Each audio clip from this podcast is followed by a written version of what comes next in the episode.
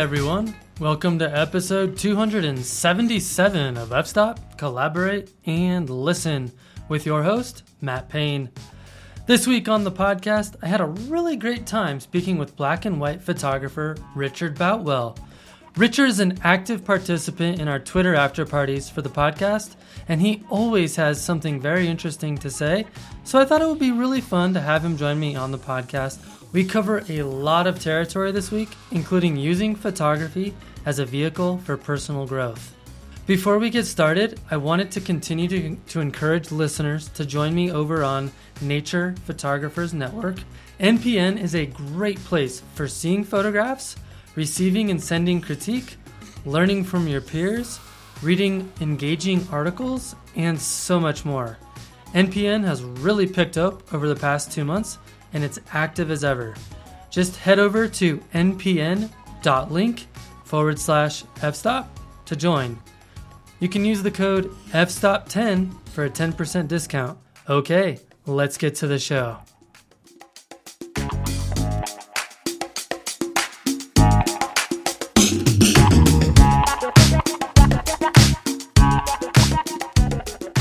All right, Richard Boutwell, it's great to have you on the show, man. Well, it is uh, really great to be here. Thanks for yeah, finally. I mean, I'm glad we could finally do it. I know it's been a while. Yeah, yeah, yeah, absolutely. I will. I will say I've been really happy whenever you come to our Twitter after parties because you always have a lot to say. Uh, you're super opinionated, which I love. Even though I don't know that we typically agree on a lot, but that's totally fun, and I love that. So that's. I mean, sometimes I'm a little bit worried about like you know rocking the boat too hard or you know you know come sometimes i can like you know come off a little too I, have really mellowed in my my age a bit you know. You didn't want to know me 20 years ago let me just say that. No I, when I was no, militant so I, analog photographer like you did not want to know me. Right.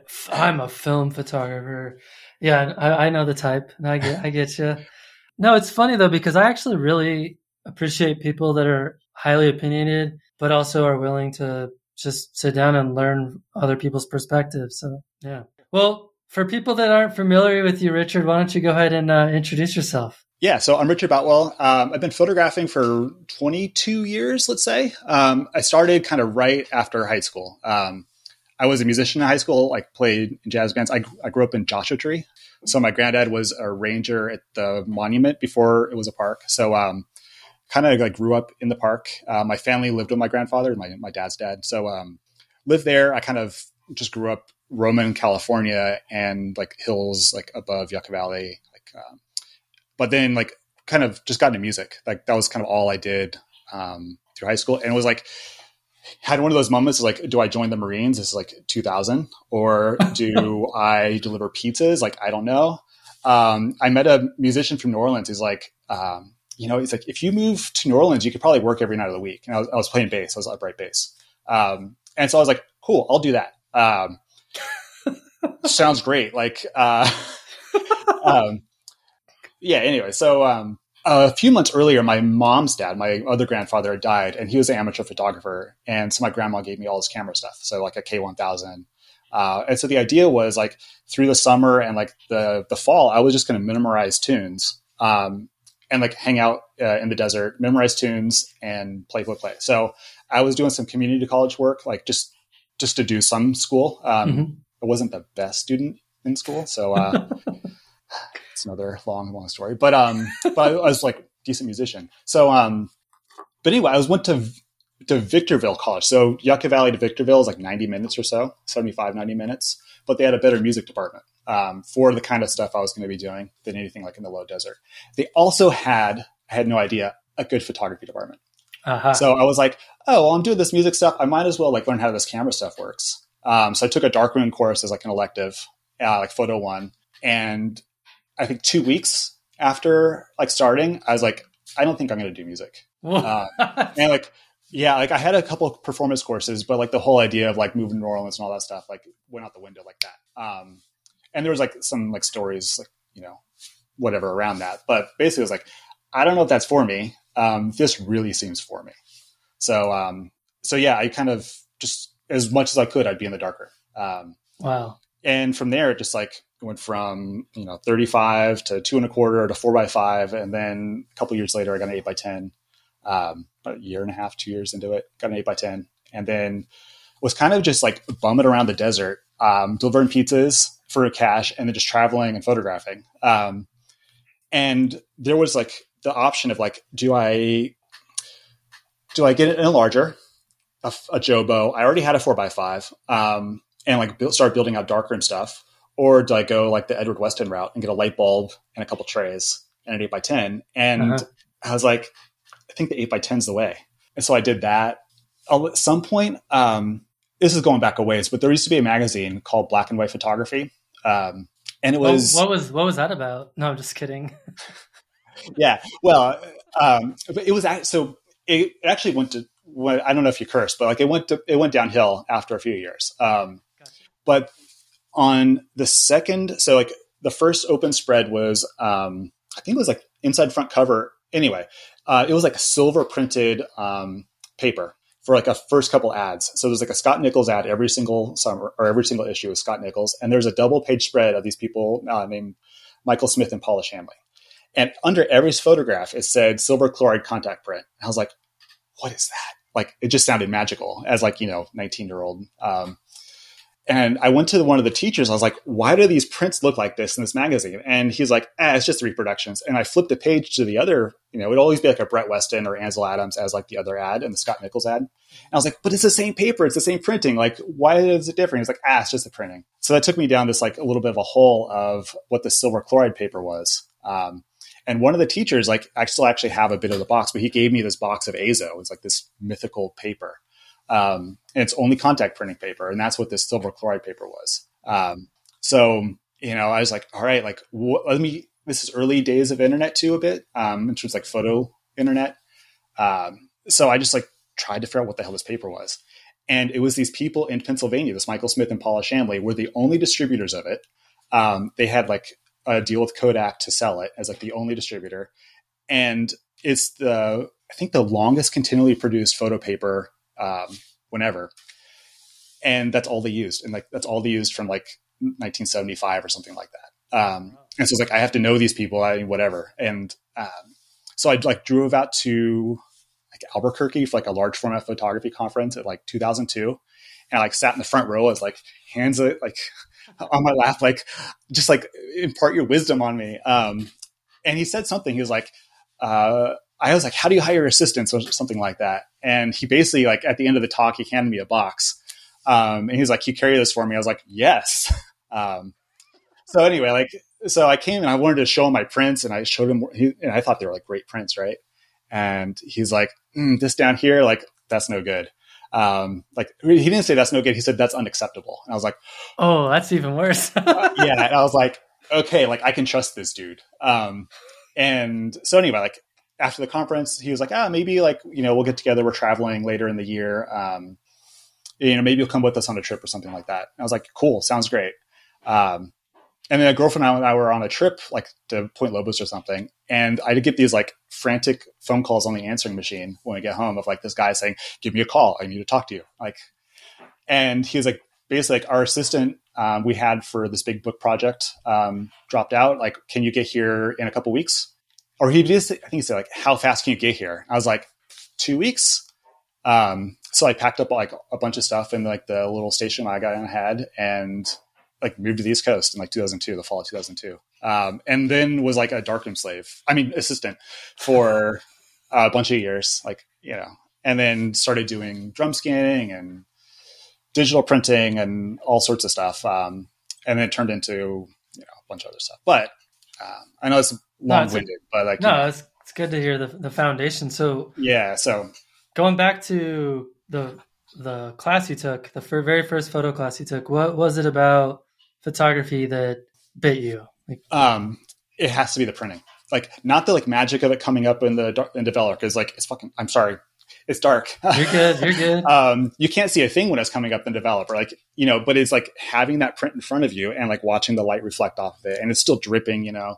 Um, and just like there was this nothing, and now it's this object. Uh, and like light made that happen. Like it wasn't the magic of the light making happen. It was like it was really just like having the thing in your hand. Um, that came from nothing, right? So maybe it was a little bit magical, but So it was just you, really the printing. you kind of um, felt you felt like God. No, I wouldn't say that. I was like in the presence of no. um, No, I mean like you Well, no, like- created something from nothing, kind of. yeah, well, yeah, you know, like later I just like think of like these things as like conduits, and like that's kind of the idea, right? Oh But, um, yeah, yeah. yeah, but no, it's just like uh, the physicality, and so I really got into like what a print is, what it looks like, what they should look like, all that kind of stuff. Wow. Okay. Yeah. And That's- you know, is I was actually super lucky. If I can just like say for one minute, because Yeah, I'm like so thankful for like the, the guy who you know the instructor. It was two people. Um, Frank Foster was like the the my instructor, and there was Brent Wood who was the other. And like Brent's great. Like kind of he, I bought all his all about my eight by ten off him, my my Hasselblad because um, long other long story, but like, he was a NASA photographer and like industrial photographer. Uh, he had his people, his students printing on RC paper, and Frank Foster, the, the guy who was teaching the class I was, was like photo or fiber based gloss paper. And if it was RC paper, like it's plastic, it doesn't it doesn't have that quality that a um, like that physicality that a fiber print does. I might not be sitting here talking to you. It was like because it was. I mean, me is that true? I don't know, but like I like to think of it that way. It's like I was so lucky. Like, um, but anyway, so yeah, it was it was the printing. It's the print. Like the it's the print. Got it. Okay. Well, you, you were talking before about how you grew up in Joshua Tree and your grandfather was a park ranger. And I'd be really curious to hear how that particular upbringing has influenced your relationship with nature and why you make photographs. Yeah, that's a good question. So number one, it's like don't mess it up. Like like our job here is to like be respectful and take care of this place, not spray paint rocks or walk off trail or you know. So it's funny. Like it got me in doing another project. It got me thinking about um, like just like family history stuff and like migration and all that stuff. Um, and I learned that when he became a ranger in the late 60s it was like a huge and i think edward abbey like talks about this in desert solitaire like the park service was like really expanding and like making things more accessible. And part of that is hiring a ton of law enforcement rangers. Um, so our grandfather was like a, a navy corpsman in like world war ii in korea and then became um, a ranger um, in the 60s so he was like you know by the book kind of uh, don't mess it up. Like we're here to protect this thing not like let it go. Um, so there's like that aspect of it. And the other is like his just like sense of adventure. Like his um his wife died before i was born. My grandmother died in like 78ish or something like that. So um he just like started and so he even retired in like 81 82 it's like right around maybe even 83 i forget. But um but basically he just like got on his motorcycle um with him and a buddy and just like would go up on the gold wings up into alaska. Like i've got um like Peace River Alberta or like patch like right here next to my desk. Um from like just going on the bikes and like going off doing their thing. Um, come back whenever i don't know. Um, so there's like that sense of adventure. And then also just being outside uh, we would like go to the eastern sierra like several times a year. Um, just go photographing uh, you know i'm sorry not photographing fishing um, in the owens valley. So Sure. like since i was probably four years old until i don't know he like died in 2002 um, so you know whatever number of those years like we always went up there and so it's just like have this like this super deep connection to a place when you're not even thinking about the like the landscape. You're just there, like you're just inhabiting Right. the place. Um, so you know this this aspect, this like idea of like it's here to take care of, and this is like also just beautiful. Like I don't know what to say. Like just kind of sparse and beautiful. It's like just be a, a part of me. Yeah. So Yeah. No, that, that's cool. Um, I want to fast forward then to your trip to these East Coast in 2002 and working, you know, for the large format fine fine art photographer. What, it sounds like you were there for quite a while. Can you tell us a little bit about what happened after you got there? yeah. Um, um, so yeah, it's in, so it was like the fall, right? And I'm like used to the desert and like, I don't have winter boots. Like what's a winter boot? Um, the, What's rain? what's What's snow? uh, yeah, it's great. Like they, um, so they're like two photographers, like husband and wife. Um, so he shot with like eight by 10 for a ton and then eight by 20. Uh, and then she mostly photographed with an eight by 10. Um, but, uh, I get out here. Oh, so he had like bought some property, um, kind of like Bucks County, like the eastern side of Pennsylvania, um, the only way to get there is crossing, like driving through a creek. It's like between two creek crossings, up like a super steep like hill in the woods. Um, and I have like a you know 2000 Ford Escort wagon. Uh, and so my like first like experience with winter here was like parking half mile away and like trudging through the snow to get to the dark room to like start work at 8 a.m. Right. Um, so no, it was just like 8 to 10 p.m. every day in the dark room, um, setting up the dark room, like mixing chemistry, finishing prints. Um, and so they would be basically itinerant photographers, um, travel around the country with like new photographs from the year and, and books and just have tons of collectors they would go see for like months at a time. Um, really? So like sales trips that would like take months. And so wow. it was great because, I mean, it was great until I didn't get paid, but that's another long story. Um, but uh, where you know, we'd have like this super intense time where I'm just like every day, six, five, six days a week in the dark room, um, like finishing, like fix, basically to make it efficient. Um, they expose, like do the exposure, dodging and burning and development because with this paper, it develops in one minute. And so anytime after that, the color changes and the, and it gets darker. Um, so you have to pull it within a minute. And so they're like judging that as it's coming up. The other super nice thing about silver chloride paper is you can basically read a newspaper in the, the safelight because it's a super slow contact printing paper. Um, so you're printing with like a 300 watt bulb. Um, and so your safelight is also really bright. So you could like read a book in there if you wanted, but to make it efficient, um, they would do that, throw it in the stop bath. I'd stop, fix, put on the viewing board, um, and then like hit the foot switch for the, the viewing lights and evaluate the prints. Um, and so to keep them from having to like get their like fixer on their hands, wash their hands every time.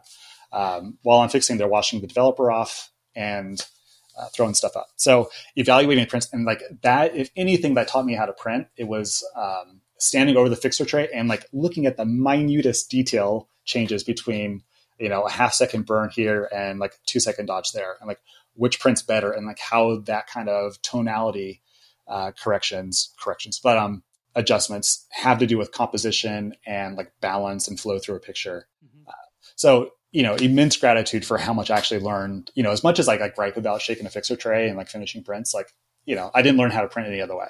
Um, so it would be like that for, you know, months and they'd take off on a trip and I have the darkroom.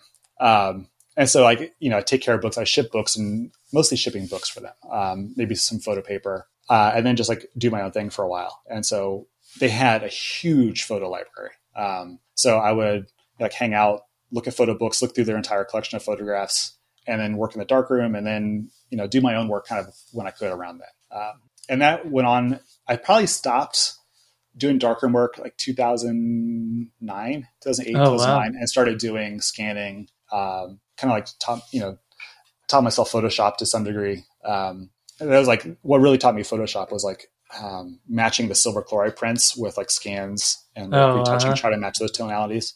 Sure. Um, so like did Photoshop stuff then, and then turned into drum scanning and and then larger printing, and then you know through that like trying to do my own work as much as I could. So.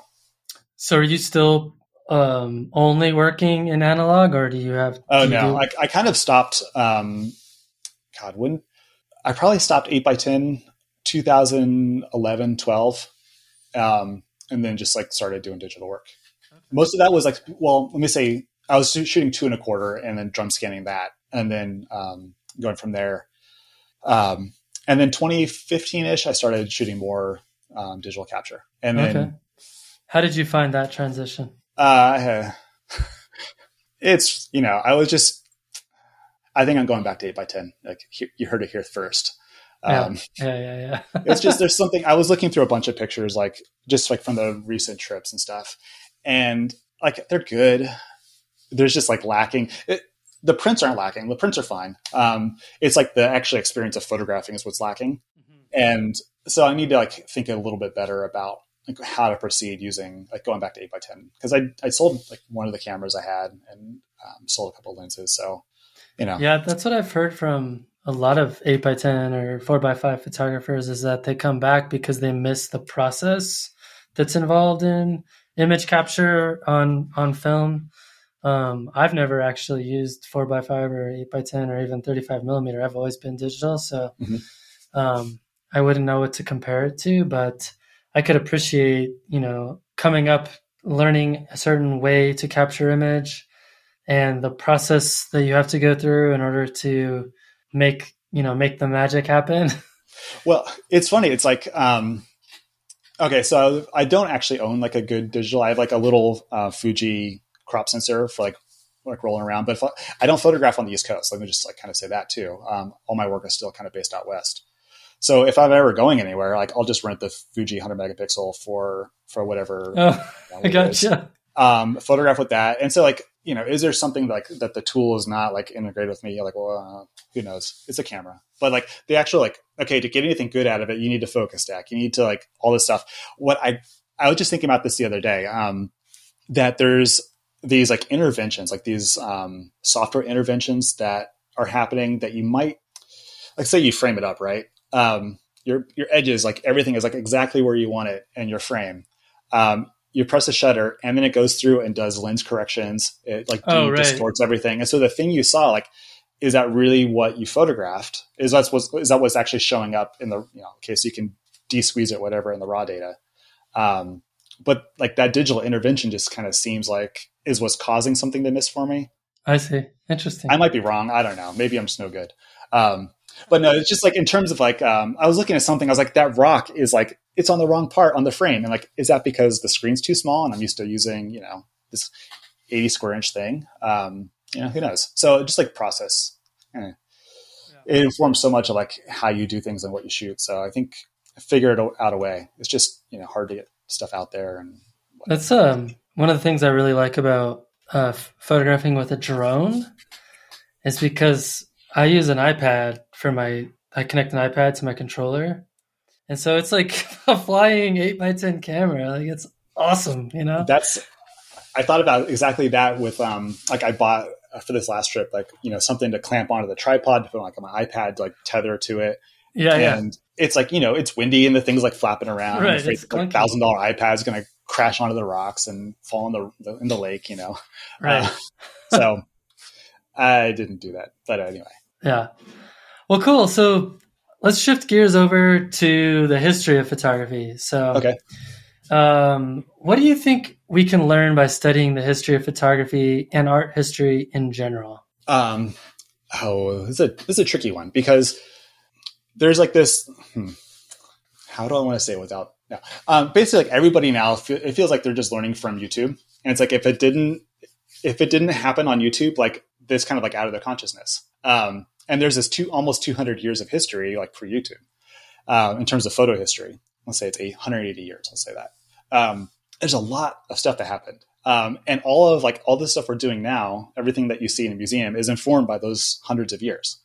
Um, and so the importance is like if you want to be part of the conversation like your work like to kind of exist in this continuum then you should kind of know about it. Um, and you know, I'm not sure if you asked how do we learn about it or why.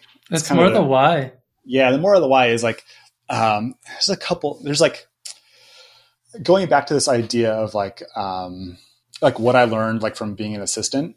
Mm-hmm. That is um, there's like this idea of lineage, and it's kind of like my wife like taught yoga for a while, um, and she like still practices a ton, but like taught uh, a lot as well. But there's this idea of lineage and like your teachers and like their lineage of teachers, and like the same can be said for like photographers. Um, there's like a lineage of photographers that we're all kind of building on, um, and so like have like being a part of that, like you know, one I hope like it makes the work better, um, and two is like also just to be a good good to be a part of that. Um, yeah, I'm not sure if that answered your question or not, but um, how like I don't know. There's like it's a really old beat up book. Um, there's like two. There's like the photographers on photography, and it's like um, Nathan Lyons they like edited it, but like just writers like photographers like writing about like the development of photography as an art form. Um, and there's other one like photography in print, which is going back to like the 1816. So that's like by Vicki Goldberg, and also like super beat up. It's like been around with me. Um, and so like there's like photo books, like history books, and then there's also just you know going to museums and like you know, yes, you can learn a ton from the internet, but like actually being in the presence of the things, like seeing how like light reflects off them, off prints and stuff, like why this person over that person. Like, um, I think that's like kind of important to do. You, to know. Do you feel like studying the history makes you feel more connected to the craft in general? Um, yeah, I think so. Yeah, yeah, I could see that Um because um, I think I think there's a lot of people that get into photography, and you know, because of YouTube and all that, they feel like they've kind of figured it out and mastered it or whatever. Which you know, if you're making consistently decent photographs that look good, yeah, you probably compared to most of your friends, you're a good photographer. You know, yeah, and it and that's like this part of the curve, but there's also like this huge mountain up here. Mm-hmm. And I think a lot of people get to that top of that little hill at the base of the mountain. They're like, I think I'm good, you know, and then they, but I think to your point, I think if you want to climb that bigger mountain and have it become like a, a lifelong pursuit, I think that historical perspective becomes more and more important. Yeah. Like I, you know, I kind of think like this is basically all I've done. Um, like I played music a bit. Yeah, I was like in some bands and things like that. Like for like career wise, um, this is all I've done. Um, to do that, like I also like chainsawed a bunch of stuff in the woods for a while. Um, you know, cleared brush and you know, and stuff like that. But um, you know, I've been I would say like lived in you know a little bit on the edge in terms of like oh I got thirty dollars in the bank account,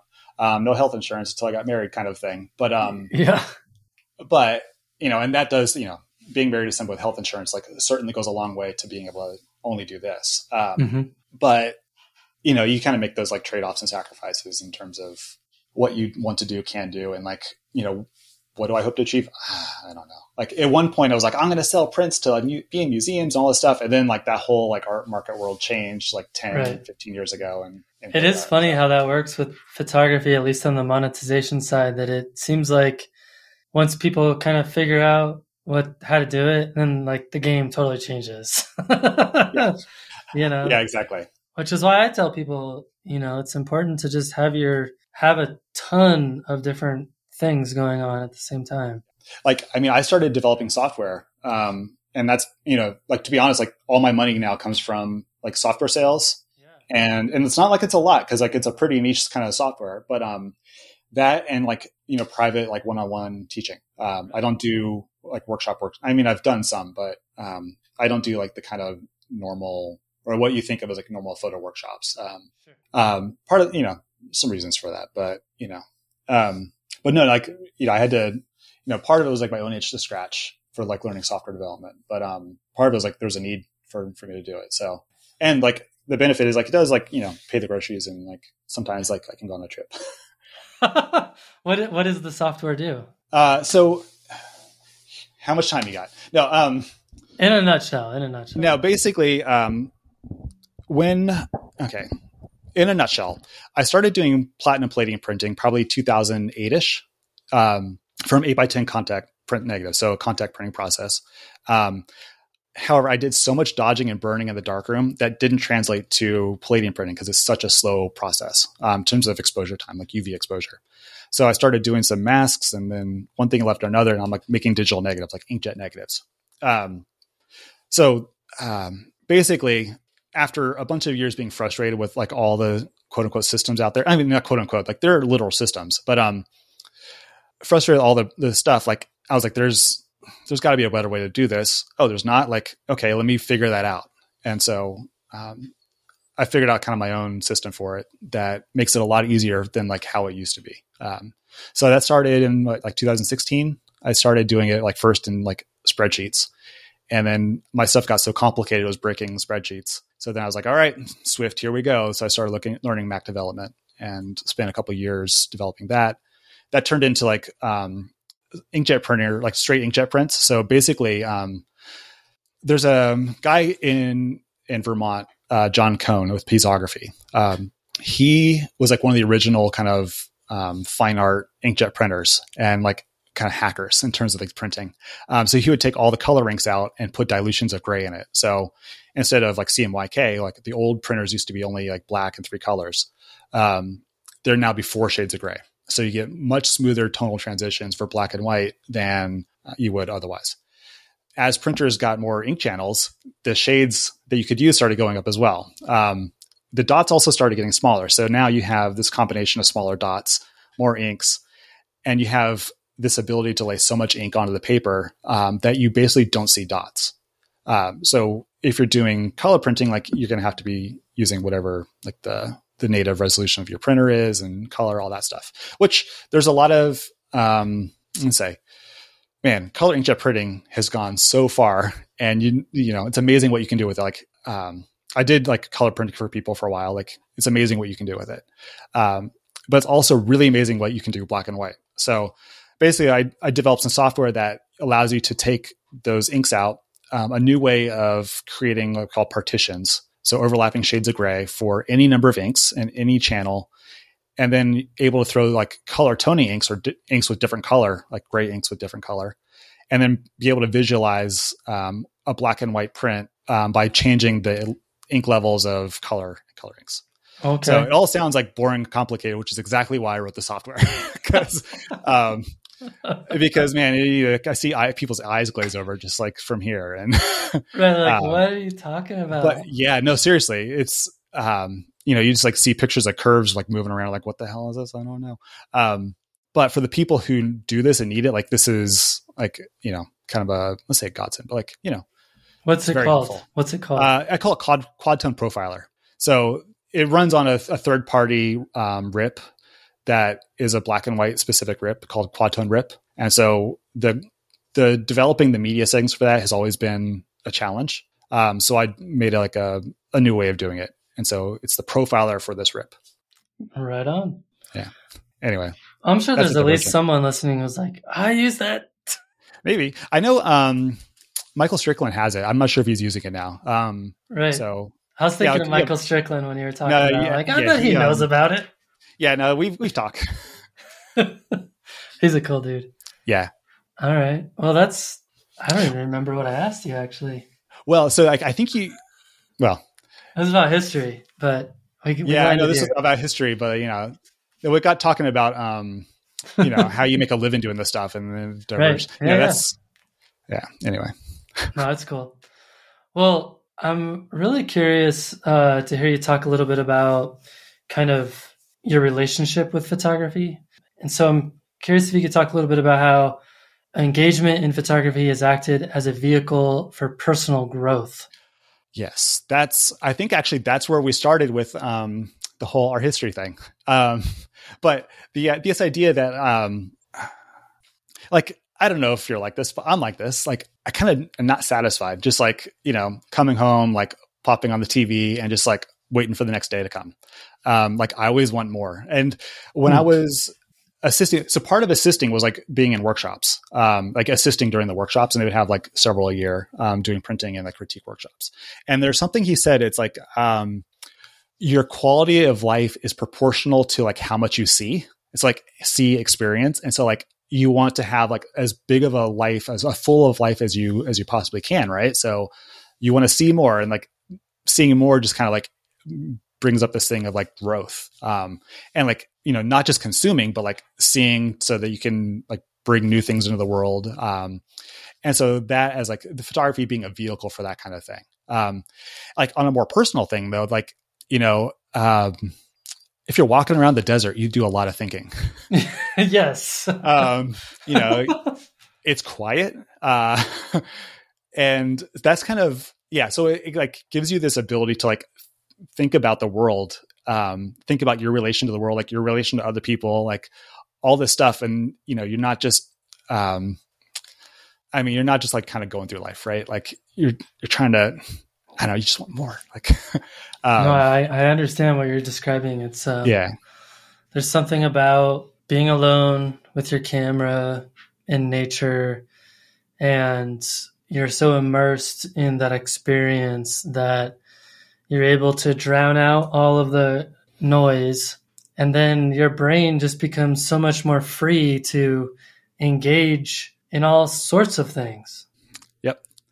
Um, and the way the the kind of beautiful thing about photography um, is that when you're making the pictures, like you don't know what the pictures are about, um, but you have like all this kind of mental space. That's, that's why I like to photograph alone and why I like to be in the desert because like nobody around.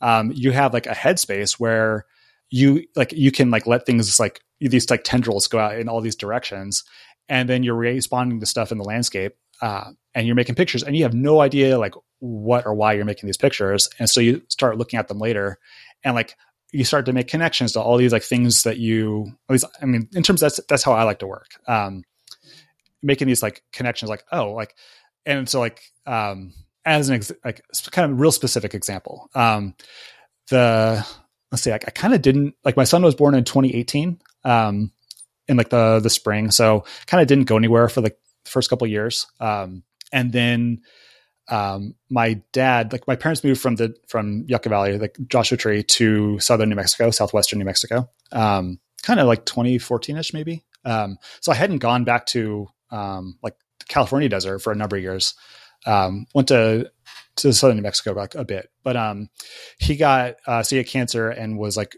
real sick, um, kind of early 2020, late 2019, early 2020. So, um, so anyway, like we didn't have like you know like any. I'm not sure.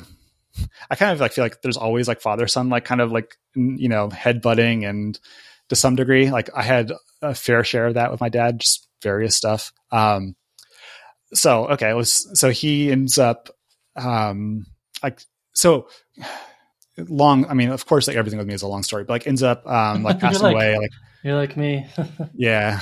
Ends up passing away like early 2020 like right before covid kind of like took over. Um and so that was like f- first weeks of february and i'd already had like a big like death valley trip kind of in the works for um like mid february and so i kind of like went from him dying in new mexico came home for a few days, got my camera stuff, went back out to Death Valley, and like here I am with like this like you know shock.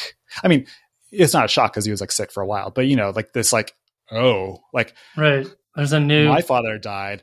I'm yeah. just become a father. Like this like you know kind of yes. Um and so like I'm just it was like first trip like you know since um for anything really since like 2018 and like here I am by myself with like all this like kind of world shaking stuff, and like all I have to do is walk around the desert and photograph. Um, I tried doing like the YouTube channel kind of stuff, and I was like, this is not for me. Like, um, I it's not for me. But like I tried, you know, like I've tried to put on that face of like this is so amazing. Look at this, guys. Like fuck that. Uh, it's hard. But, um, no, it's hard, and like it really takes me out of like the whole idea of photographing is like to experience, to grow, like be Same. immersed. Yeah, yeah, yeah it's hard to do that when you're almost thinking about like setting up for the shot, whatever. But anyway, so like you have like this things that you can't verbalize, right? Like you can't even like know how to think about like like birth, life, death, like afterlife passages, all this stuff, and then it starts showing up in pictures because I'm walking around these Death Valley canyons. Like that's kind of what I mean by personal growth. Like mm-hmm. it allows you like this way to to get into stuff that you know is hard to get into. Like you know, it's like you're a therapist or you're a psychologist um. Yeah. I've, I mean. I've. Yes. Uh, yeah. So exactly. you, you know how it. avoidance works. Like. yeah. So yeah, like having this this vehicle to kind of get into some of these things that are a little like deep and scary. Like you know, that's that's part of it. Right, and not necessarily with intention. Exactly, because like yeah, because you're, you know, maybe there is some intention, but like you know, hard to just press that button, let it go. Yeah, but it gives you. uh a vehicle through which you can express some of that without even necessarily trying to. Yeah, or like even knowing it's there to begin with, right? Yeah, yeah, yeah, yeah. What, what, what? I'm curious. What kind of qualities did those images have that made you realize that that's what they were about? Um, it's really funny. My, I came home and um, I showed my wife some. She's like, "These are all birth canal pictures," and I was like, "Maybe that's what they are to you." um, but no. So there's basically it's i was actually just thinking this is so crazy. Um just a few days ago i was like thinking about this in terms of some of them. Um and this is how like the meaning changes as like as you sit with them longer too. Um but they're um they're all kind of this like what is that fuji format? Like 65 by 24 or something like that. Um so they're like real close up of like canyon walls um and just i don't say chaotic but um you know chaotic let's just say that and like these little glimmers of like light at, at, the end of the canyons and so it kind of like looks like passages that you and that's why i said it like um as like they just came out of nowhere i was like thinking of them more as like um as like aerial photographs um, yeah, like abstract yeah they're all like pretty abstract um and then like looking at them, processing them, like you see like this like passage you're working through kind of stuff. Huh. Um, yeah. So, you know, birth canal and then like also like this, you know, passage thing. And then just like the other day, like, um, you know, I was talking about like losing the studio and like everything being the small space here. And I just like felt like the walls are closing in on me. Mm. Uh, and I'm looking at these photographs and like I felt the same way, like right before that 2020 trip of just like, I'm on the East Coast. I don't want to be here. And, um, this is where life is right now and all this stuff. I can't ever photograph here, all this, all that stuff. Right. Um, and then like going to this super like, you know, expansive place like Death Valley, but then photographing in tight, small canyons, like, okay, Richard. Uh, but anyway, like they, um, so you, you, this, I, there's this really great, um, thing that, um, Richard Benson was like a, a teacher at Yale, uh, for a long time. And there's like a traveling show right now, um, based on his, like of his work. And along with it is like his students' works, but the, the show is great. It's called The Pictures Are Smarter Than You Are. I think that's the name of the show. But this idea of like, you know, whatever you think you're bringing to it, like there's more, you know, like Mhm. the pictures, like the pictures know more than you do. So trust the pictures. Uh, and that's kind of what I try to do. That's so interesting. And it's, um, you know, as landscape photographers, especially like more traditional, where it's, you know, you have a sky, you have the landscape, foreground. you might have some trees or rocks or whatever. But uh, I think oftentimes those kind of hidden meetings are harder to parse out. Um, Yeah, I was gonna say, like, and you know, I said all that stuff about like these things and like you know, my dad dying, like all that stuff. Like, I don't have that written on the site. Like, I haven't been able to write it. I've tried like several times, like drafts over all over my computer about trying to write for this thing. I can't like verbalize it yet, right? But like the pictures are there. Nobody knows what the hell those pictures are about. Like, I guess now maybe somebody does. Um, but that's not what they are to the people viewing them. Like, um, does it give some context? Like, yeah, maybe. But um, uh, yeah, like it's hard to communicate that meaning if you don't write it or like put captions or titles or something. Um, and yeah, were you, were you gonna say? That, that's an interesting uh, segue because I know that you and I have had conversations about that too, and I you I think you have a fairly well, you have a very strong opinion about this, but it's also one that I think is worth sharing, um, just in terms of the idea of photos having titles and photos having captions and and I and what's interesting, uh, not to like put words in your mouth, but I'm pretty sure you're fairly against people putting ti- titles on their photographs. But what I think is super interesting about that is that it's kind of contradictory to what you're talking about right now. Absolutely. um, so what? So what I'm against? Okay, let me just like alienate a bunch of people and maybe get some hate mail, but um, it won't be the first time. So yeah, yeah, uh, of course. um, what I see a lot of are are people putting arbitrary titles to their thing. It's like you Sure. could put like a random word generator to like you know fire and ice. Thumbs up, buddy. Like I okay, that was rude. I'm sorry. Um, No, I mean I've done that before. I get it. I um, don't. I'm not like, offended. but you know, it's just like this idea, like, well, it has to have a title because how are they going to like pick it off of all my other Death Valley whatevers? Um, and like, I understand that, and like, okay, like, I understand it. Um, but it's like this kind of forced thing about a title, like has to have a title. I have to come up with something. Um, let me like pick something. It almost feels like it's picked out of the hat. What I really think, and this is like comes back from like kind of how I, in terms of like photographically how I was raised um, if you tell a person what the picture is about, like it doesn't leave room for them to bring themselves to it. Um, so if you say like this one is like reverence, like okay, um, that's what they're thinking about now. Um, and like the example that um, it was always used was like this uh, Walker Evans picture of um, an African American church. And I think it, it's definitely Alabama, and it's just like a straight church, like straight on. And instead of like some title, it just said Alabama. Like it didn't say the the place in Alabama, just Alabama. And like that brings so much more to it, and like can mean so much more than some title. Mhm. You know. No, I, I I don't disagree with that. so I do title projects though, and like that's where you know it's like from the series like blah blah blah like testimony. It's like the the thing is, and like there's a lot of like stuff wrapped up in that that you know goes back to like butting heads with my dad when I was 16. Like you know, um, whole like yeah.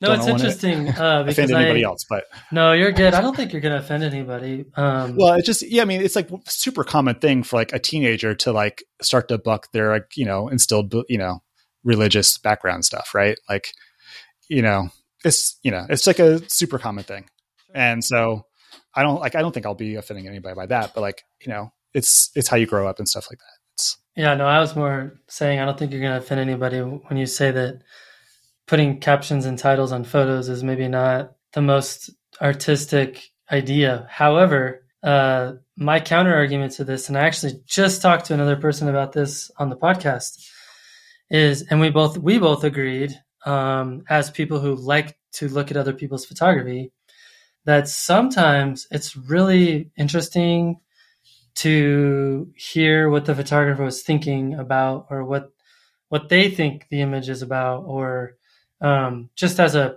fellow photographer you know it's like Mhm. oh that's interesting that you were thinking that because i feel like that adds a lot than someone just like throwing a picture on instagram and like here's a picture i took last weekend at so and such some place it's Um, funny you say that because like I my Instagram posts have gone way like in terms of volume have gone way down as I think about like the kind of like captioning and and all that like um but so what I do I will say like that the project statement is where like I use you know I use the project statement as a way to communicate that stuff and um but try to leave enough room for you know for interpretation or you know people to bring their own thing to it Sure. No, I think I think they're both valid approaches. Honestly, I just, I, I totally agree with what you're saying. Um, and um, this is gonna sound really hmm, the words that come to my mind for my own work would be like banal or kitsch, kitschy. But Yeah. like you know, if you're trying to sell prints and you're relying on search engine optimization and like keywords and metadata and blah blah blah blah, like meta descriptions and like some of that those descriptors are like it's really to just generate and traffic. Yeah, you right. know? that's so i will put um i'll generally put uh, vague places um you know it's like i want i'm trying not to i'm trying to get away from like sp- specific canyons and things like that and, Sure. But you would Um, say like it's like- California desert or something. yeah or you know it's it's obviously death valley you know like Sure. it's death valley That's a um, big place. You're not gonna yeah and but like you know it's just kind of like tacked into the the title and i use just i just use like numbers basically um, gotcha. That makes sense. Yeah, and you know, it kind of gets to this idea of like, yeah, man, this idea of like it's like this, like two different worlds, like we're kind of like living in. Um, there's like the the landscape photography world of like where people are buying, um, you know, like art show prints, like decor, like, and I, and like this is, I don't mean to say it in a bad way, but like. Uh, Like pretty pic.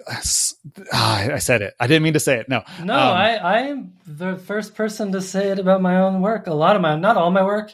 I would say especially in my work prior to maybe 2019 or 2020, but like yeah, a lot of it's just pretty pictures of pretty things. Well, what I was going to say, like, I think a better way to say it is like more approachable photographs. Okay. um, where like it's more approachable to a larger number of people. Um, hmm and so, um, so there's that thing, and then there's like the like the capital A fine art kind Right. of world where Right. It has to like it's say, like you say something about the Yeah, dark side of humanity or or or- yeah like cultural statements on something something something right um uh yeah and like that's kind of you know for better or worse like kind of like the circle i was around and i was actually you know so much of my early stuff was early you know it was like edward weston inspired like you know modernist looking straight landscape photography um like black and white you know um because that's you know who i was influenced by that's what i wanted to do um, Yeah, and then i course. started some people and they're like okay so what?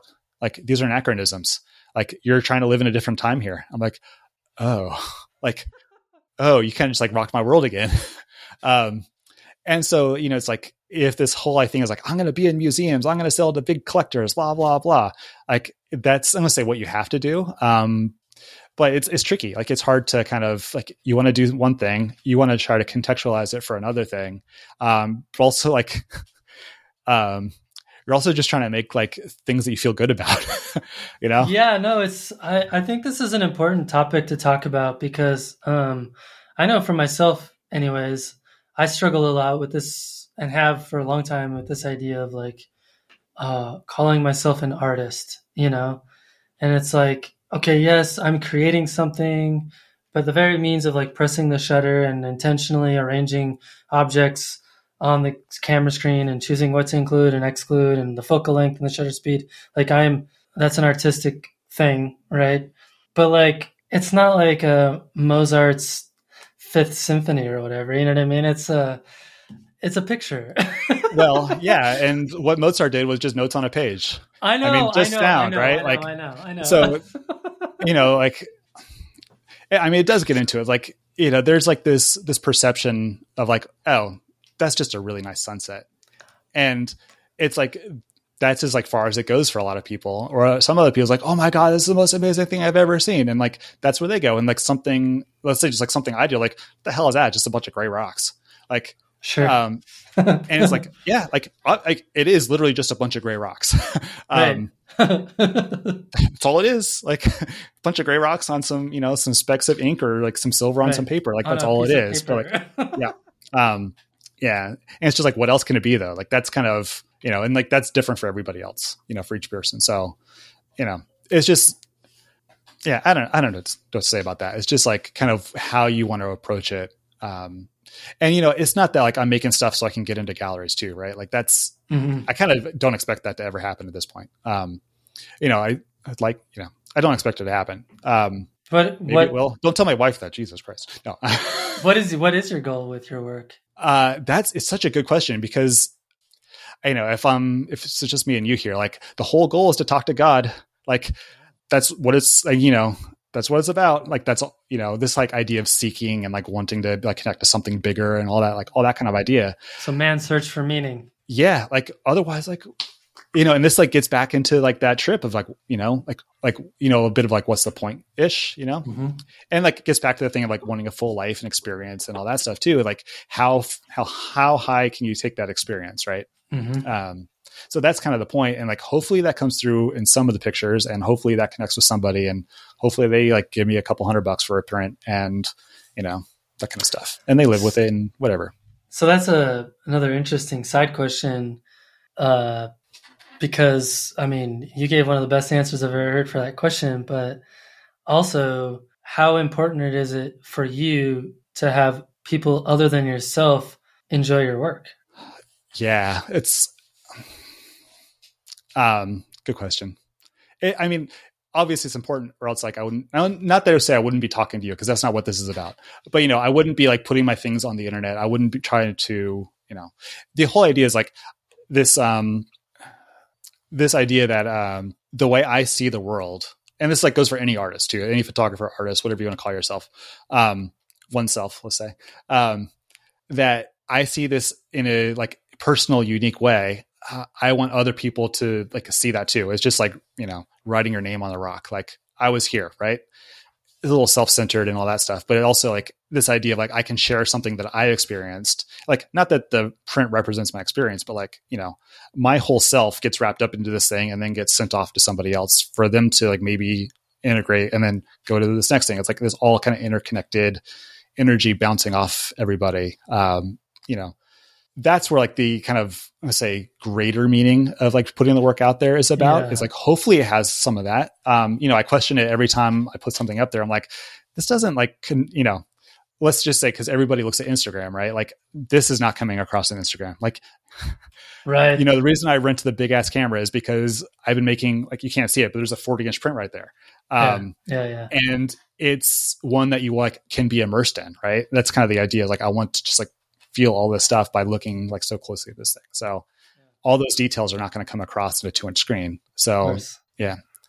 Well, going a little bit back to what you were talking about in terms of personal growth, how do we know when we're growing through our pursuit of photography? um, that's a good question too. Yeah, you have such good questions, Matt. Uh, um, I mean, it's tricky too because like it can also be a kind of like kind of scary because like oh man, I look at my work from ten years ago. It was you know like if I don't say so myself, it was so good. And like, what have I done in the last ten years? Is like kind of like have I grown at all? Like I don't know. I've been doing other things, sure, but um, you know this like the photographs are kind of you know like the idea of like they're smarter than you. They also keep a record. Um, and if you're making the same picture now that you did 20 years ago, like oh, I got to hate to break it to you. Um, you maybe like you're not growing as much as you thought, and like that can be a good like kind of good realization. It's like okay, what is this all there is? Should I be doing something else? Uh, right. Uh, because it's or, as far as I can take this. Or why is that happening? Yeah, exactly. Like There's, maybe um, maybe you're maybe if if you want the work to grow and you want to grow with it, maybe the reasons for why you're making the work aren't the right reasons. Yeah. Yeah, that's you know, I kind of keep coming back to this like um it might not show, but I'm trying to get better. you know, just in terms like being a better human, right? Um, oh, uh, yeah, Jeez, yeah, and so yes, that's part of like you know, is photography going to do that? Like, no, but it could like sure, it's not going to like hurt, right? Um, it's going to like you know, more you read, more you see, um, more experience. Like you know, hopefully that like lets you more open to like new things and like growing, right? Like being a better person. Um, uh, what was I going to say about the oh this um Gregory Crewdson. Do you know Gregory Crewdson? No. Um, he is also like another like teaches at Yale kind of photographer. Um, he does this super elaborate, uh, basically like whole film sets, and he has like um, uh, directors of photography and things like that, and lights everything and like puts actors in it, makes a single photograph. Um, oh wow! but yeah, it's like real, like I can say real, like serious, you know, serious, like, serious work. It's, it's like, like a play, work. but it's a single photo. Exactly. Yeah. And so then he makes books of like these um these like narrative books through these things. Uh but he, he, like not really related related to landscape photography, but his idea is like you're always only making the same picture. Like every picture you make is like is the same picture. Um and what you're trying to do is just like say that more clearly, you know, like and it's not like it's not conscious, right? But like, you know, if you kind of peel back the layers, like there's just like this one thread that we're like trying to like get across um, and I don't, like, I don't know if I agree with. I mean, I mean, I think at some point, I feel like once you've gotten to a certain level or a certain kind of consciousness with your work, that's probably true. But I think it takes a little bit of time. No, I mean like a lifetime. um, but um, so, but anyway, in terms like the how do you know you're growing? Like, hopefully, you know, you look back your pictures and you see, um, you know, you see like things like building and leading from one to another, right? Um, it was like, oh, what was I thinking of? Um, oh, it was like in kind of context of you know how the tr- you know, say the trend, but like people are talking more about like more intimate scenes and like more abstraction and and getting away from like grand landscape kind of you know it's generally the same compositional kind of thing. Um, and when I let's say like 2002 to 2005 ish maybe um, so much of like what I was doing, I would just like call them visual exercises. Is like pop the camera down in the driveway and like what can you make? Um, and at a certain point, it almost became like, all right, like these these become kind of easy. Like you know, if you're you're standing at Point Lobos and you have like Weston Beach rocks down there, like you're going to find something. Um, and the, there's like something to be said, like how do you keep pushing that to you know more complex, like intricate kind of things? The other thing is like if all we're doing is visual exercises then like kind of what is there? And so i kind of had this idea of like i wanted to photograph something like personally connected to. And that's when it kind of got back into like what's like the what is it like that thing right? Um and for me it came back to like the owens valley and water like kind of this consciousness of like water in the desert kind of thing. Um everybody wants to live in the desert.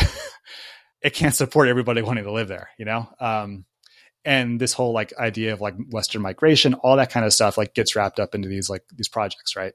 And it's like 2006ish i was like okay like i i gotta stop making pictures of rocks on the beach because like i'm not connected to these rocks on the beach. Like i'm connected to them through like my appreciation of edward weston right?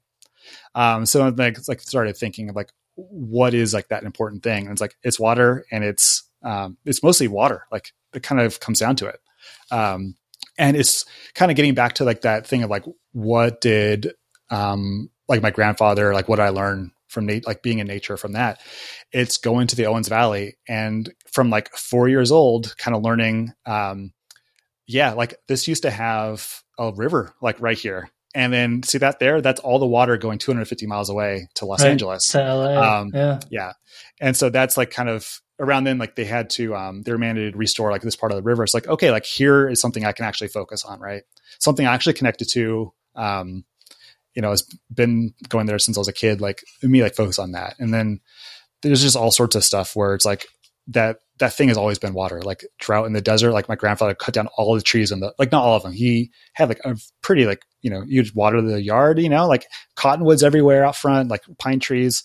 And i think saved three of them out of probably like 12 10 or 12 and there's like you know super vivid like early childhood memory of like the newspaper coming out because he was cutting down his trees because there was a drought. And it's like that's just kind of like continued through kind of a lot of the stuff and like now like the current stuff with like the lake mead whatever stuff i'm working on. Yeah, I mean, I don't know if we were planning on talking about this, but I, I think you do have a project you're currently working on that's related to that, and I would love for you to talk a little bit, not only about about that, but also just in terms of projects in general. So, um, you know, as you probably know, we have a super robust project submission section in our competition we created, the Natural Landscape Photography Awards, and I'm personally always excited uh, to look at those submissions. What makes a good photo project, in your opinion? I think that personal connection, like that, like that's the heart of it. Because you know, I could say like that seems like that place seems interesting. I'll just go photograph there and you know do a bunch of stuff. Like, what's my connection to that, and is that going to come through those pictures? Like, if you have that personal connection to it, then you're going to make things that. I just like this idea that um, the more personal you make something, the more universal that becomes. Um, and and it's like the more of yourself you put into something, the more people respond to that. So I think that's like one big aspect of like project stuff, you know. And then it, it comes into like, is the project based on some kind of conceptual framework first, and you make all the pictures to satisfy that, or do you have all these pictures that you made, and then you kind of sequence and pick things that make that come into a project? And that's you know that's gonna be different for different things. Um, you know, that's what makes a good one. Like one like okay this comes into like when i was working for like the photographers and like publishing stuff like everything is sequenced. Like is that picture on the right or left? Um, we're going to figure it out. Like oh this really great picture it doesn't really fit with this other stuff that's coming out you know? So like that i think about things that way. Like there's a there's a visual flow to everything. Um, there's like your personal connection to it. And then um, hopefully there's like some way to connect it to like the audience some way. I you know i that's a it's a tough one. Um Maybe this is why it's is why you hire consultants uh, no seriously I, I actually for the, the like Mead stuff i did um okay. and it was super beneficial of like trying to like figure out the scope of something before diving headlong into it and, Hmm. and all that yeah I was going to say, why don't maybe talk talk about your own project and maybe talk about how you've tried to weave some of those elements into that. Yeah. So, you know, going back, um, there's like the, you know, the water thing is like the, the thread, right? Um, but, you know, the idea is like, how do you, how do you encapsulate this like entire like, um, existential dread of like climate change and future generations into like a picture, right? And so what what it started, and this is like how most projects, like for me, start at least. It's like this idea is something like that, and it's like I don't know. And so when we were out visiting family last year in New Mexico, I was like, okay, I'm taking two days and driving up to Lake Powell and um and just seeing it. Like I had this idea of like the bathtub ring as like this like super kind of stark thing that just like you know it's it's all represented right there, like 160, 200 feet up, whatever it is. Um, and so there's like that thing, and that just like kind of evolved into like thinking about some kind of like framework of we're connecting. Um, there's like the Grand Canyon separated by these like two lakes, right? Like two biggest reservoirs. Neither one of them will probably ever be filled again. Um, there's like all this extra demand on the Colorado River that uh, was already over allocated 100 years ago when they made the Colorado River Compact. Um, Right. and they based on missed- kind of faulty data and yeah, they yeah they they did it on faulty information. exactly. So then it's like, okay, like based on kind of some failed attempts at photographing at Lake Powell, it's like um, going out to Lake Mead and like doing stuff there. And then just becomes like this idea of like photograph as document. Um, I don't know how this might be used in the future, but like I have a, because I don't have a real job, I have some time when I'm not like four year old wrangling. Um, to dive into some of this history and like figure out how all these pieces connect um, and make pictures around that and then try to like put some kind of framework around it where that can be packaged either as a book or a show or just you know this idea kind of gets like this idea of like photography being used for conservation awareness that kind of stuff um, and how do you how can you like integrate straight landscape photography with new ways of like visualizing visualizing data and like using remote sensing stuff to like make a a fuller picture from a series of photographs. It's like that's kind of the idea around it. And then so now the last couple trips, I think I've done what really only two trips, but I've done a lot of work in two trips. Um, and then I'm going to start to shift over to Powell, Lake Powell, and like photograph some. So this idea of like is reclamation, right? Like this idea of reclamation is like what made the West settleable to begin with. Um, what made it like attract all these people and was also making it impossible to live there. Um, and so there's like this uh, the idea of like we're reclaiming all this water, and then in terms of Lake Powell, all of that like kind of um, you know this drowned cathedral is being reclaimed by by nature, right? Um, back to its kind of more original, let's say original state, but like you know pre dam state because there's just not enough water, right? So um, yeah, so as when I get some more pictures made, I'm going to hopefully start to work with like some of the people doing like, the Fill Mead First initiative, things like that.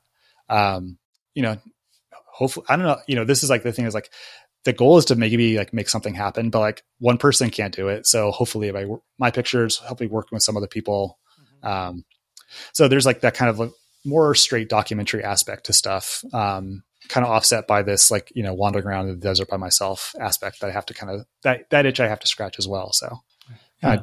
serving a couple things here. Well, I mean, a lot of conversations about landscape and nature photography typically involve some conversations about documentation versus art. And I'm curious, from your perspective, uh, how can photography work to serve those functions? And more specifically, do you feel like they can serve both functions at the same time? Uh, yeah, I think so. I mean, like the whole reason Yosemite is Yosemite is, you know, the early 19th century photographers like, you know, Muybridge and um, Carleton Watkins, you know, Jackson photographing these places like that. Like, look what, you know, look what's out here. Let's protect it. And also let's bring a lot of people out here to, to experience it. There's like this double edged sword there. But, you know, that's like Sierra Club and, and Ansel Adams, like this idea of conservation through showing what's there. Right. Um, that doesn't mean like turning a blind eye to like the negative impacts of these things too. I think one of the biggest kind of shifts um, in my own work is like going from Ansel Adams to Robert Adams. So I it's like this this new book by him is called American Silence, um, Robert Adams book. It's you know in the 1970s he started like photographing the Colorado Front Range, like housing developments, like this like beautiful prairie, and then what's being like dug up, torn up for you know Denver suburbs, right? Um, so it's like if you just did like ugly photographs of ugly things, no one's going to look at them. Um, but I say ugly, like a lot of judgment in that word, but like, um, but if you can like show truth, make it very beautiful, and like have like some kind of pain uh, in there as well, like that's where like that kind of impact comes through. So that was like a big shift for me personally. Like, how do I like? I'm not going to point my camera where there are no telephone lines. Like the telephone, like our our impact on the landscape um, is everywhere, and trying to like not show that because you want to like kind of ex- show um, some idea of like pure nature that in reality is might like might not be there. Um, like, is that really serving? Like, who's you know, what is that serving? Is like, is that kind of aligning with your goals and things like that? So that was like just a personal shift and like decision on my end. Um, and yeah, so I'm not sure if that, that answers the question. No, it's interesting. I, um, I got into a little bit of a debate, I don't know, a few months ago with some guy on YouTube that had put out this video that he was basically his whole argument was that in order for landscape photography to be art, you have to add something else to it that wasn't there. Which, like in his case, like, was like adding in like light. Dolphins, like jump. well, in his case, it was just like adding in beams of light or changing the color or the quality of the light. But his point was like, it's not art until you change it. And I was like, I don't. This is the problem. People learning everything they know about photography off YouTube. I just like I was like I don't agree with that at all. Like you can make photographs of really interesting things, even interesting things that might not be aesthetically pleasing, not drastically alter it, and it still can be art. Yeah, I mean, if we like take this definition of art as being like some kind of expression contained in some kind of form, then like straight photography, added photography, like it all becomes art. Like Yeah, it's like this kind of policing the word is like a little bit like tedious and like kind of boring. very um, tedious. uh you know it's like okay i mean whatever but um you know i think there's you know it is personal like that's the whole reason it's art is it's personal um trying to debate that stuff like uh jeez um i don't But know I mean, it was just, interesting to me that like his argument for changing the scene with Photoshop was because he had to do that in order to make it art. yeah otherwise it's just like pure data pure Pure, it's just a documentation Yeah, of I the scene. um this like gets to this whole idea of like what we're photographing is what's really there. Um you know. Yeah, which it's not, by the way. exactly. It's like everything's an, everything's an abstraction like um Like you're choosing what's in the frame and what's not in the frame. you're making those decisions right? Yeah. Yeah. you know it's not like some kind of panopticon that is recording everything at all time and it's all just a visual stream of data. Like it's not that. Um and even you know this might be like super off topic but like um this whole i you know using appropriated photographs and like for, in my case like using satellite imagery to like make new new work. Like um you know is that photography? Like hmm, i don't know. Like it's you know i can like work it into making it a piece of art. Like it's it's platinum on paper like or in paper. Um it's written quote unquote written with light. Like it's, it's a photograph. Um you know. I mean, the definition of a photograph is it's pretty simple. It's like a recording of light on a piece of film, yeah or, Or a- you know or paper or like some, some light light-sensitive- a light sensitive substrate, yeah. substrate. Yeah. um yeah and that's what i mean like it gets tedious and boring like okay cool But I mean, like you the know, like- satellite captured the image, yeah no Yeah. right um and then you're doing something else with it. So I mean, Right. yeah, it's probably a derivative of a photograph. um yeah and just like the photograph's a derivative of something in the world too like you know, sure, yeah. we're all working from yeah anyway um now that's like that's off topic. no um yeah I mean, it's uh, off topic, but it's not. i know it's like this is the kind of conversations why i like why i like your show Oh, at least I hope people like this. I don't know. Um, no, I, uh, I don't know. I was actually curious about that in terms of the, the, like the, the competition, the photography awards that you do. Um, like would my, would I even be able to like enter? I'm, I'm not, like, it's just like, you know, something I think about, like, where should I enter stuff? Like what is going to be, um, uh, not say beneficial for me. Cause like, that's not really about that. Like, you know, and just in terms of like, does it fit your framework? Does it um say does it add anything? Like uh, that's not questions I have to answer, but um or you have to answer even.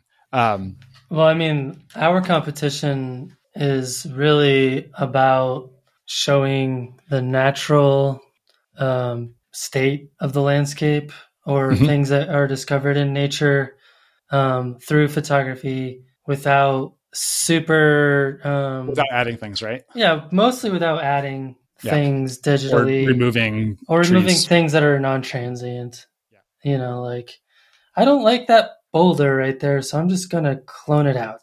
Yeah. Or those power lines, those are super inconvenient. Let's just get rid of those. And Yeah. That gets to this whole idea of like um I don't know, like the um like you have power over what you put in your pictures. And yeah, yeah. if you didn't want those power lines there, then like move someplace else. Like um everything is there. Like the whole idea of like one of the best jobs that a camera has is documenting. Like like what this idea, you know, this is something we've totally gotten away from. But like um what in, what is in front of the lens is like was there, right? Um it might be a falsehood, but it was there. you know, it's right, it's not reality, but it was there. Um right, it was like, you know, the relationship between me, the camera, and that thing was there. right. If somebody else so, was yeah. standing there with you, they could have also experienced that same thing. Well, I mean, that's like an interesting thing too, because it's like this whole idea of like you're never standing in the same river twice. Like the light never hit your eyes like it hits there. You know, all those kinds of things. Like Yeah. um, that gets you know also be But I mean, if someone else was standing in that exact same spot with a camera they too could have created a similar image. You know, it, it didn't require adding or removing things after the fact. Yeah, totally. Yeah. Um, That's essentially the premise of the competition is to showcase the work that can do that. Mm-hmm. Yeah, I you know one of the things that um like the whole adding, subtracting, all that stuff. Like I do a lot. I don't say a lot, but like you know, burning and dodging. You know, it's like tonal sure. controls. Yeah. Um, it's kind of like this idea, like tone tonality is as much of composition as like where you put the rocks in the picture. Um, For sure. Yeah, and well, especially so not, in black and white. yeah, I mean that's like all you. What I like my like mentors like all you have are tones. Like it's not objects; they're tones. And so, what do you do with those tones to make a compelling picture? Like, oh, I don't. It's hard. It's hard to do that. Like if you try to take the subject, this idea of subject out of it, like the yeah. subject is everything in the photograph. Um, put them in the right place, and you know the right place is subjective and all that. But like for you, like there's a resonance between the what what is right and in the right place. Yeah. Yeah. So. Well, maybe that's a good another good segue to talk about composition. Okay. Um, so for you, what makes for an energetic composition, and how do you feel about compositional rules, quote unquote? Um. oh. You're not going to offend anybody. Well, uh, this is when I wish I walked to the store and got a whiskey. No, uh, no, um, no. So basically, I think of the way, at least in terms of the way I approach pictures, like that. Um, in terms of composition, everything has weight and energy, right? Um, the visual weight of the things determines where the energy goes. And so, let's say, just say like everything in the world is energy, and you put a box around it. Um, Which is what Cameras is what we're doing. Yeah, it's exactly what we're doing. Um, and so like we have this box and all this energy bouncing around in it, right? And the energy being like visual energy, right? Um, so by having the thing, thinking about like the things, the subject in your picture as having mass, like certain different degrees of mass, that mass is going to pull the energy. And so the idea is to keep that energy moving uh, by balancing all those different visual masses, and so that that energy never dies. Um, if something's too prominent, it has too much visual weight, the energy is going to, your visual energy is going to get sucked to it, or it's going to go fly out through the box and you're going to move on. You're going to lose interest. So my whole goal is like, what can I do with all these things? Uh, and working with tones, like put all these tones to the right degree in the right place with the right visual weight so that it's not stagnant.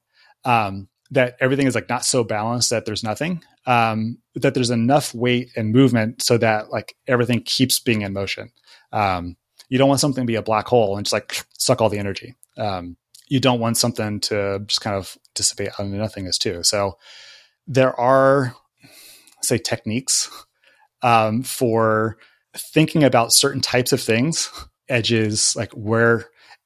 Mostly, it's like just being aware of like that energy and what is in the picture compositionally that that either stops it or keeps it moving.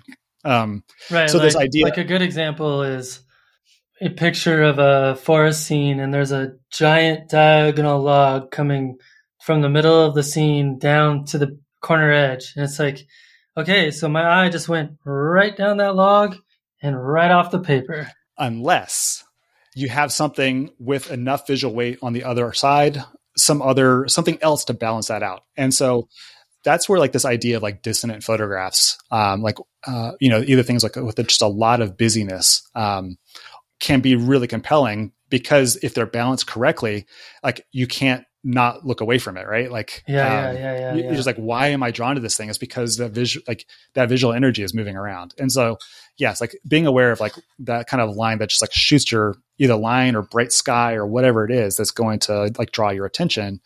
If you can't balance that out, then like, okay, move on. And if it's, if you're working, I kind of get to this idea of like, if you're working too hard for it, it's not there. Like you either feel it or you don't. And Okay, I'll, I'll, rules are for the people who like kind of lack that ability to feel that. You know, they they can't really. I mean, the rule of thirds came about because it was like a Kodak. You know, how to take a picture, put the sun at your back, and you know, put the people here, but maybe put the mountain over off a little bit, so there's a little bit of quote unquote balance, right? right. And so people took that to be like, oh, it's on the third, it's a rule. Um, and you know, like uh, the ones that really get me are like the golden spirals, like the kind of petapixel like articles that like we'll take an Ansel Adams and we have this golden mean, whatever, and we're going to pop it. Oh, it doesn't really work there. Let's move it over a little bit to that side. Oh, let's flip it around because it really doesn't work that way. And it's like, it's just arbitrary and you're making up like they don't really understand like the whole aspect of visual weight and like why that snake river picture is good right right right so. right right yeah no that, that i don't think i've ever heard heard anyone else describe it as weight and energy and i think that's a really simple but effective way of kind of describing it mass energy equivalence it's all physics. I mean i mean um like no they're really like i was i was joking about it a couple composition is physics. It's, yeah um I mean, every like if we're getting down to it, like isn't everything, and so like just like wrap that into a frame. Um, but no, like if you think of like conservation of energy stuff, like it's we want to keep it moving, or else it transfers to something else, and that that something else is our attention going someplace, you know, to the next picture or some other photographer. Um, but yeah, for rules, like I think I don't know, I don't. I do think like if you're new and you're struggling and you don't understand compositional weight and energy the rule of thirds thing can be a useful like starting point, but I wouldn't like it shouldn't be like your Bible. You know? I, yeah, the problem is like people get like, well, it has to be on a third, and so I'll put it there, and like without considering what else, what else For, it can be or what else it can do. For sure. Yeah, it's like, you know, I um the way like the workshops I used to kind of be a part of were taught. It's like you pop your eight, so like you walk around and like you kind of like just are aware of space and like where things are lining up in space. Um, like, oh, this feels like a good spot. Like, I don't know what I'm gonna look at yet, but this feels like a good spot. And so you put the camera down and you like move it around and like with a dark cloth over your head and eight by 10, you have like 80 and 80 square inch like thing to look around at. Um, and so we just like spend our time like walk, like just rotating in one spot in a circle and maybe you move the leg an inch here, two inches there. And there's just a technique of like doing this with the large format camera. Um, where you just like it becomes super fluid and kind of intuitive, like of where you go. And um, I was photographing in Death Valley, like one of my first trips back to the West Coast, like 2003, after like a short trip. Long story. Anyway, um, we were out in the sand dunes, and you could see where we were because in every spot there'd be a literal circle about where we turned around 180 degrees or 360 degrees, like photographing, like just looking everywhere. Um, and like that's whole idea of like you know personal growth and like visual growth is like it comes from like the whole idea of like i don't know what's here let me find out. And like you use the camera to find out. Yeah. Mm-hmm. i love that. All right richard who would you recommend for our podcast? Who who do our listeners need to know more about oh this is the thing that i kind of stressed out the most about um and i have such a long list um so I will say, like I, you know, I mentioned their names early on, but um, so Michael Smith, he he passed away in 2018. Um, but Michael Smith and Paula Chamlee uh, are the names of the photographers I work for. I think Paula would be a really good guest. Um, she's super articulate. She's what um, going on 80, um, and doesn't photograph as much anymore, but like does more like with painting and assemblage and things like that, and kind of keeping the studio going. Um, Linda Connor, though, I think um, she is so anyway, Michael Smith and Paula Sham, that's who I worked for. They had the, the publishing company. Um, Paula might be really good to have on the on the show. I need to talk to her. It's supposed to, you know, gotta gotta get back in touch with a little bit. Um, uh, Linda Connor is also kind of of that generation, like in large format photographer, um, kind of from like the seventies onward. Um, but photographed with eight by ten, and also um, she kind of did a lot with like petroglyphs, um, pictographs kind of stuff. Um, did a bunch of stuff in Hawaii, just like kind of, I don't know, subtle work, but like very beautiful. And so, um, so large format, right? Eight by 10, black and white, but she used, um, a printing out paper, which like a gelatin silver process or, um, yeah, it's like mostly gelatin silver, I guess. Um, but instead of like using a developer, the actual silver and the light hitting it actually develops the picture.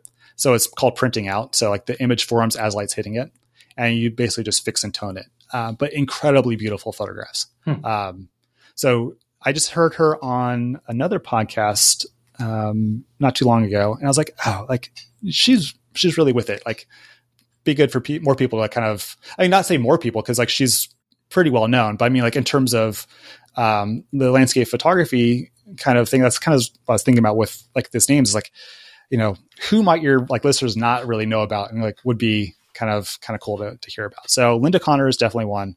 Um, Cody Cobb um, is a mostly works out west, I think, is doing really interesting color work. Um, I don't know him personally, so uh, but it's just like you know out of out of some color photographers like you kind of see around, like he's doing some kind of interesting, cool, different stuff. So I think he'd be really cool. Um, lots of kind of nighttime work, um, doing mm. stuff with like multispectral imaging kind of stuff. It's it's cool. Um, and then uh, I kind of mentioned Robert Adams. Um, he's he's real. He's like almost 80, 85 even. He's he's getting up there, but not in terms of having on your show. Just for listeners to kind of learn, learn more about his writing on photography is just like it. You know, touches your heart. It's so good. Oh, let's see. Uh, Mark Ruwedel is a photographer. I think he just retired teaching from Long Beach, maybe Irvine. No, Cal State, UC, UC Irvine, maybe. Um, does really interesting stuff with uh, also eight by ten black and white. Um, sorry, everybody's turning into eight by ten black and white photographer. Sorry, that's um, all right. That's what you're but, um, yeah, it's just kind of the kick I'm on lately. So I was uh, really, yeah, no, no, it's kind of like looking at like humans' relationship to the landscape. Um, and how it's always been like a continuous uh, relationship. Like there was never this idea of like land being separate from um, from like humans, uh, and just also just like beautiful kind of subtle work. Um, mostly kind of desert Southwest and like Northwest.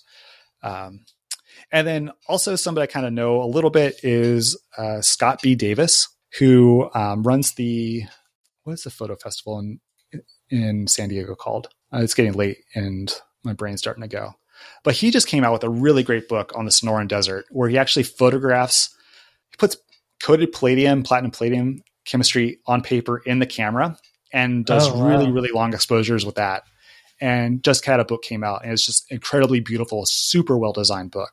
Um, that's so, wild. yeah, he's he's good. He's so good. Medium, Medium Photography Festival in San Diego is, okay. is what it's called. Um, yeah, I would say yeah, and if you want one more, I think Adam Katseff, uh, K A T S E F F, um, doing some interesting color, long exposure looking work, um, kind of monumental print sizes. Um, I had a chance to see one in, in New York not too long ago, and just incredible.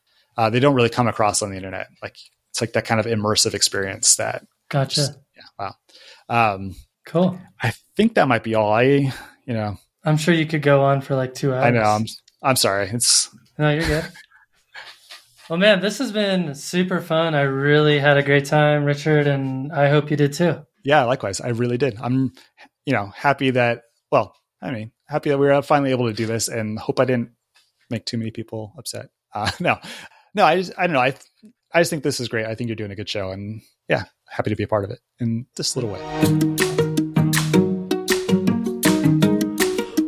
Well, thanks to Richard for taking the time out of your busy schedule of toddler wrangling to record with me.